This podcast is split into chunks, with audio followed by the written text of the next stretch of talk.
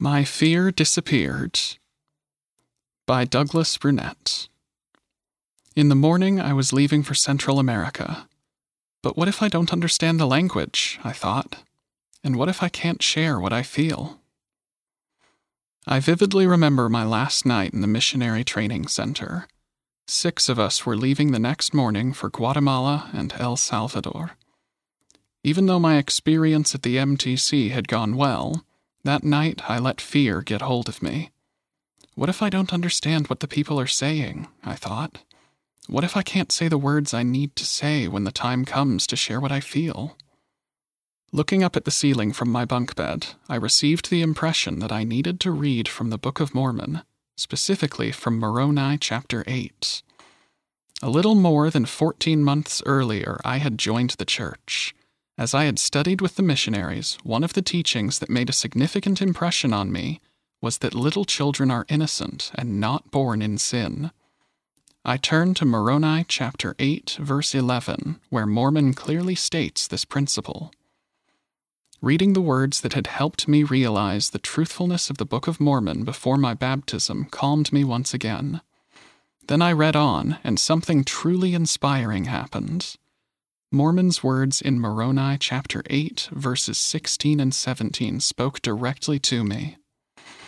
Behold, I speak with boldness, having authority from God, and I fear not what man can do, for perfect love casteth out all fear. And I am filled with charity, which is everlasting love. The answer to my fears was simple love the people, and your fear will go away. With that realization, my confidence was rekindled. I boarded the plane the next morning with anticipation, and when I arrived, I found that Mormon's words had taught me a true gospel principle that night.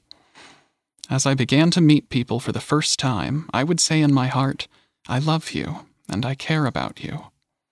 As I felt compassion for them, any feelings of fear would vanish and be replaced by charity and kindness. That doesn't mean that there weren't times when I didn't understand the language. Once I accidentally referred to someone we were teaching as a lizard. But people would simply laugh and help me to know what to say the next time. They also showed charity and kindness, and that made it easier for me to find the right way to share the feelings of my heart about the Savior, about the restoration, and about the church. How grateful I am for the message I received by reading in the Book of Mormon that night. I found that Indeed, perfect love does cast out fear. See also 1 John chapter 4 verse 18. Sidebar: Love casts out fear. Christ's perfect love gives us the confidence to press through our fears and place our complete trust in the power and goodness of our Heavenly Father and of His Son, Jesus Christ. Loving God and our fellow men will turn our obedience to God's commandments into a blessing rather than a burden. President Dieter F. Uchtdorf, then second counselor in the First Presidency.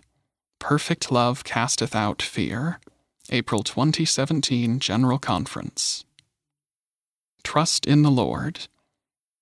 End of the article. My Fear Disappeared. Read by Dason Hawkins.